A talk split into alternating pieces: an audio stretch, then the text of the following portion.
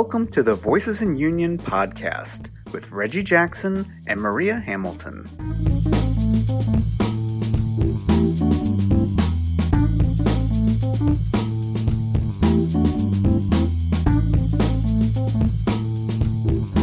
Good morning, Maria. How are you doing today?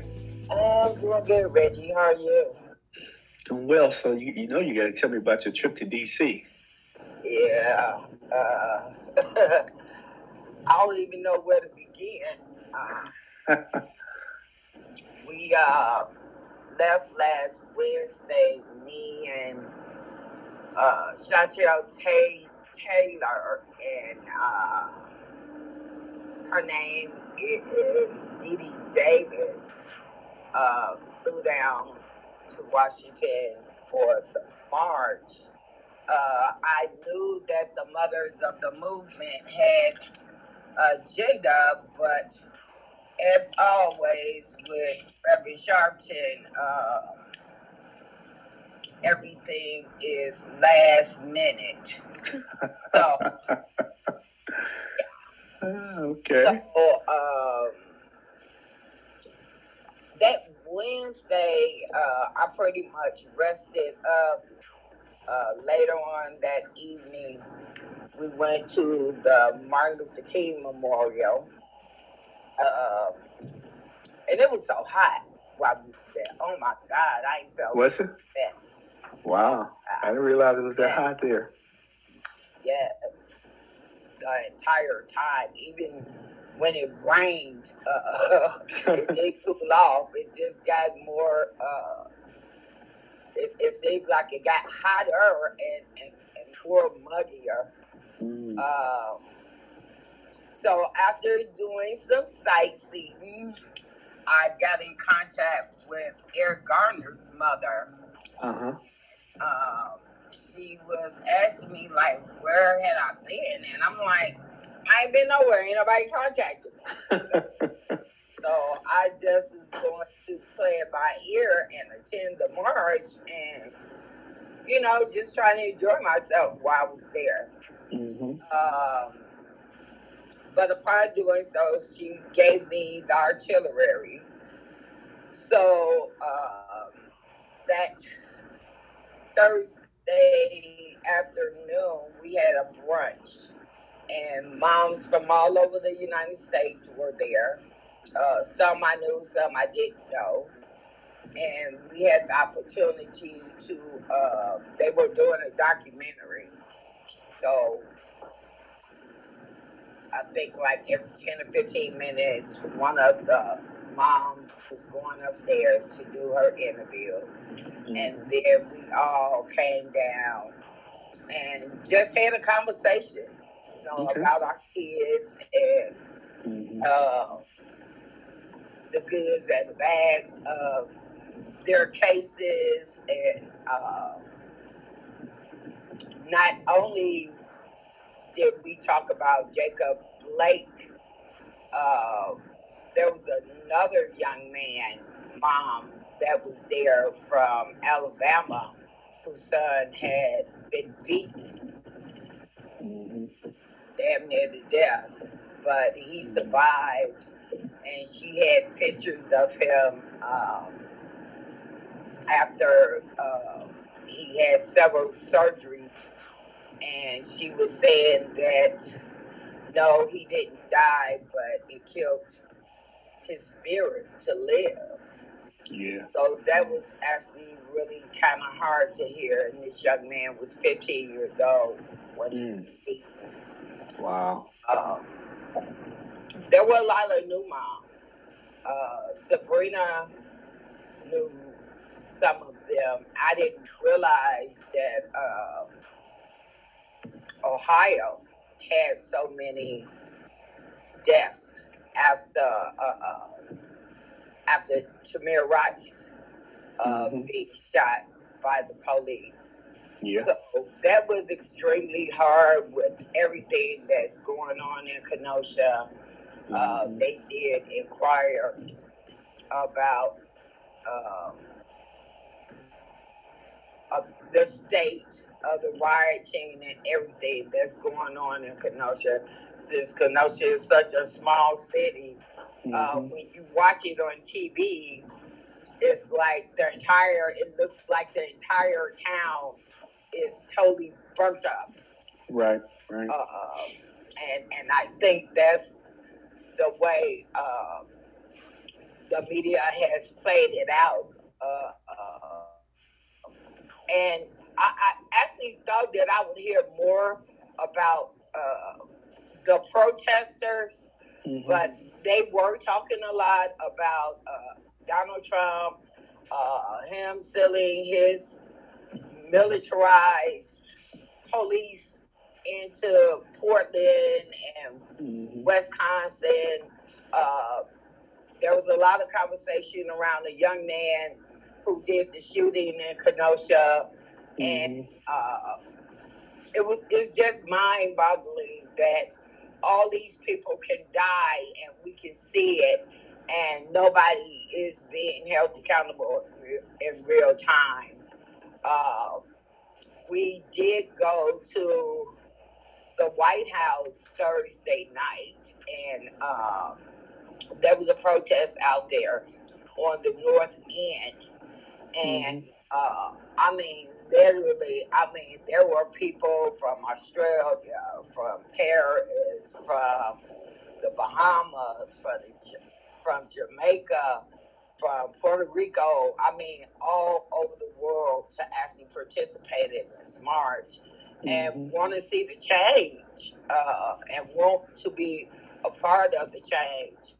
I met a young man from uh, from Denver that says he quit his job and uh, him and his family are living off of his life savings while he participates. And I met his wife and his children, and um, they were white people, and they were just so upset at what we've been going through all of these years to hear hear people's stories about how they have been treated, and people are just in awe uh, to the degree of, of struggle that Mhm. black people have.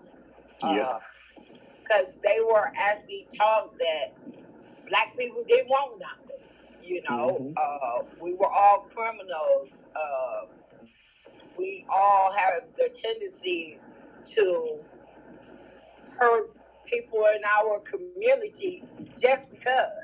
You know what I'm Mhm. saying? And I'm like, I can't even fathom what that even looks like. You know what I'm saying?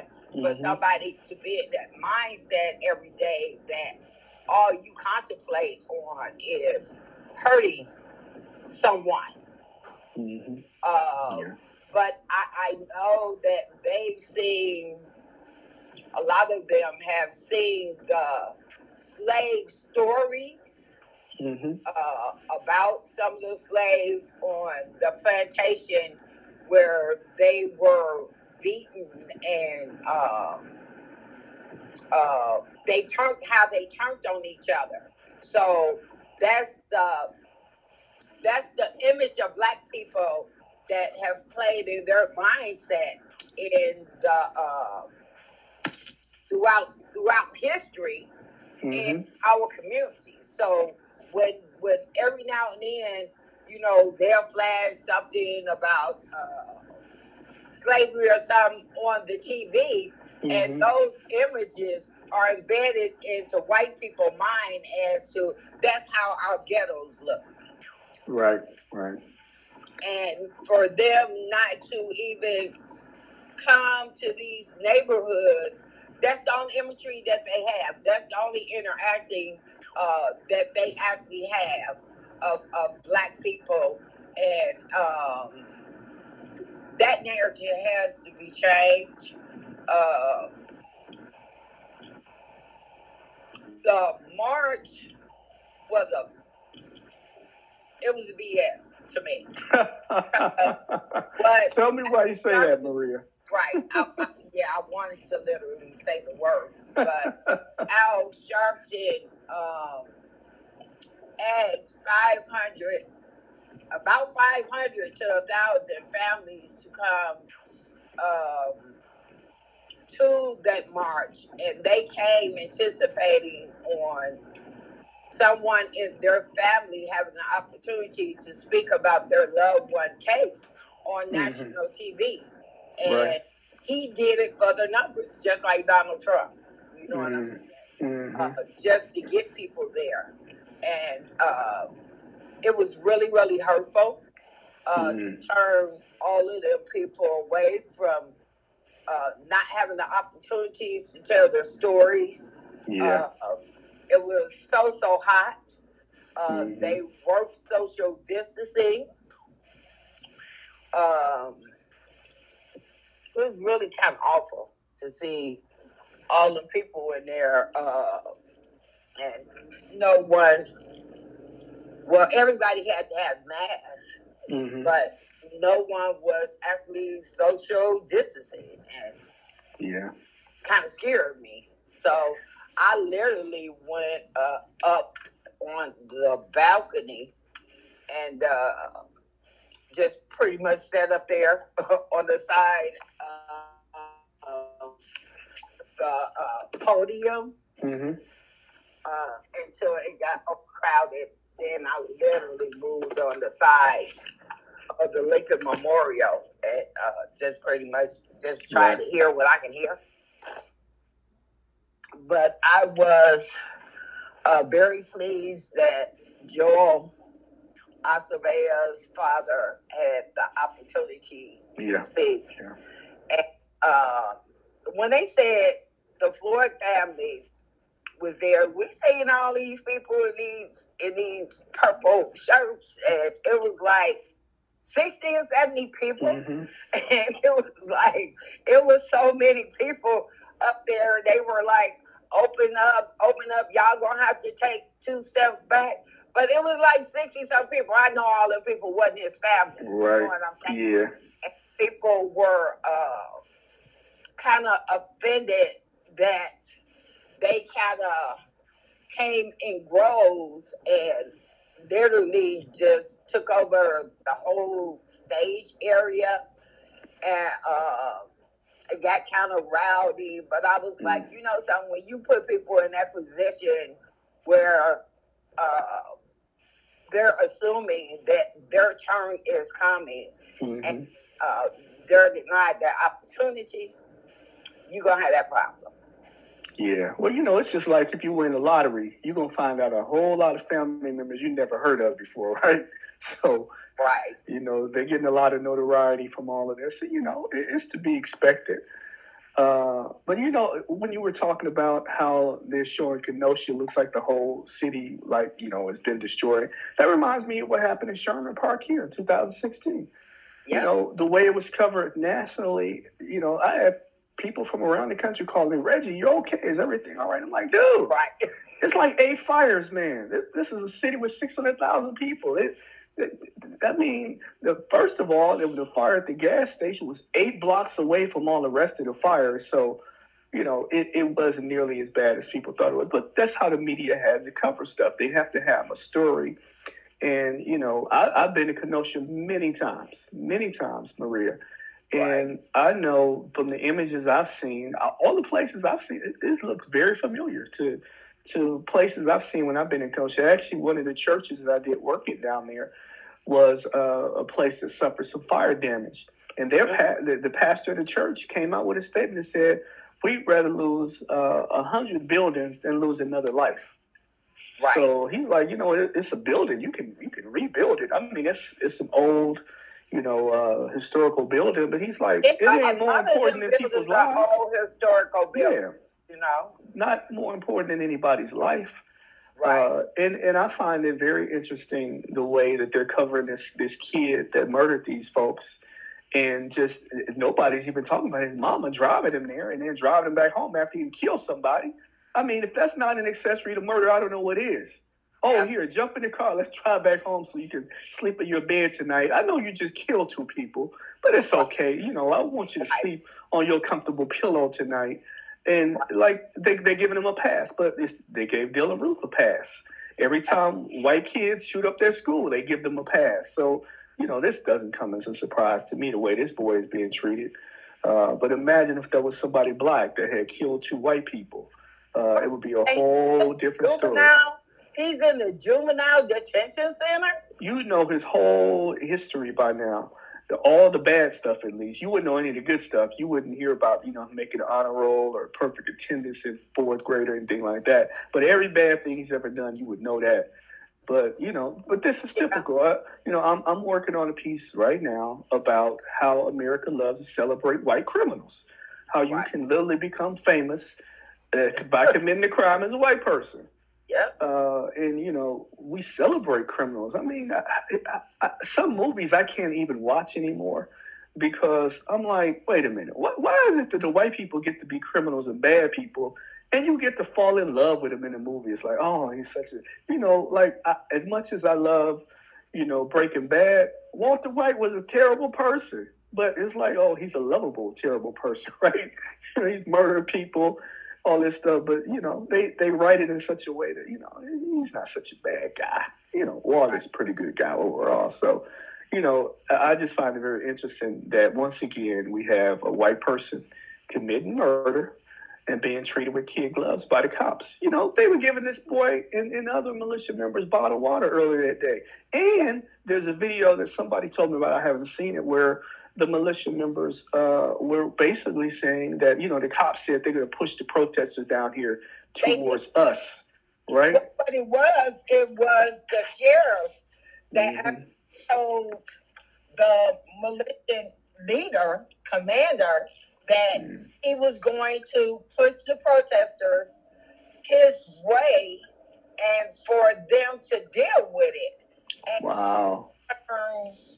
he in turn did a press conference telling the news media that this man actually did this. So the, the militia leader did a press conference and told the media that's what the sheriff did. Yep, that's what the sheriff told him. Wow. Wow. So both of them. Wow. And of course, he still has a job, though. Yes. Yes. Business as usual. That's This is America. Right. And and the mayor actually did an interview yesterday and they were asking him about it and asking Mhm. about uh, how this young man was treated and uh, he was like, Well, it was so much noise, there was a lot of screaming, there was a lot of confusion. They didn't actually know what was going on. Oh, it was, there was a lot of people saying he's the one that just shot people, too, right? Somehow they missed that part. Right. Yeah. And all the And yelling and that's what- screaming. Right, and that's what the uh, news reporter said that people were screaming that he had killed someone, he had Mhm. killed some people, he had Yeah. just shot people as Yeah. he was running that way, and that Mhm. was why he got tackled, and he turned around and shot somebody because they were trying to stop him from getting away. Yeah, the skate, the guy with the skateboard was the Right. one that, that tried to, to, to take him into custody. Yes, so He got killed. Wow. it's just so sad. Uh, I I feel for uh, the Blake family. His Mhm. father uh, is is literally standing up, like he told Donald Trump. If you don't want to talk with me to my with my attorney, no, I don't want to talk to you. And Donald Trump mm talking about I deal with enough attorneys. What that got to do Mm, with you giving your condolences to this man and his family. Right. And his son is laying there paralyzed from the waist down. Mm-hmm. Yeah, but he, he's willing to talk to their pastor, but not them. Like, come Right. on, man. Give me a right. break. But he didn't want the attorney on the file. Well, you know what? That's too bad. That's that's really. But you know what? It, it, it doesn't come as a surprise. Uh, he has shown.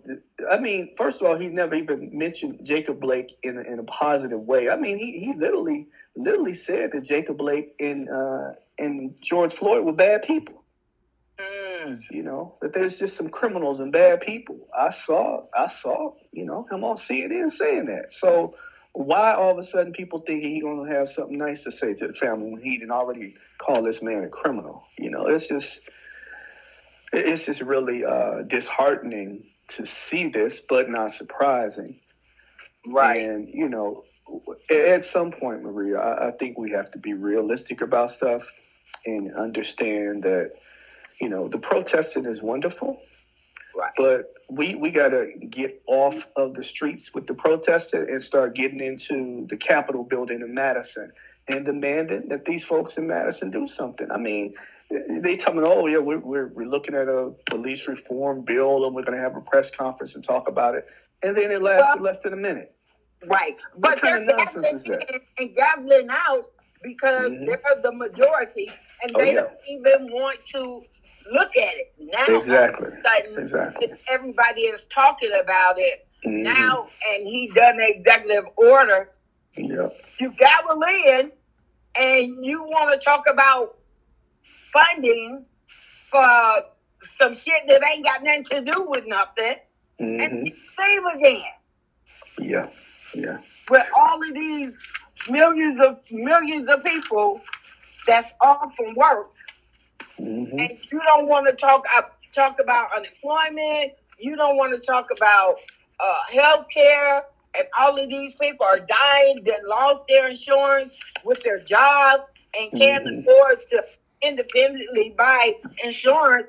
And you mm-hmm. want to gavel in and gavel out because you want rich people to get more richer. Yeah. Yeah, it's sad. It's really sad.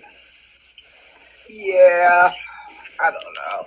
Uh, but all in all, um, the Washington trip, I, I felt like it was necessary for uh, people to come together.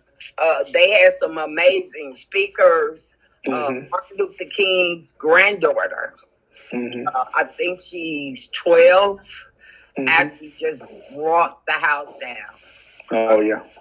Uh-huh. I, I, think maybe it had to have been over ten thousand people mm-hmm. there, mm-hmm. Um, and for the most part, even though there were protests going on in Washington, um, we did get tear gassed one mm-hmm. night, and uh, uh, I wasn't out there the first couple of nights, but they've been protesting. Uh, since Floyd died too.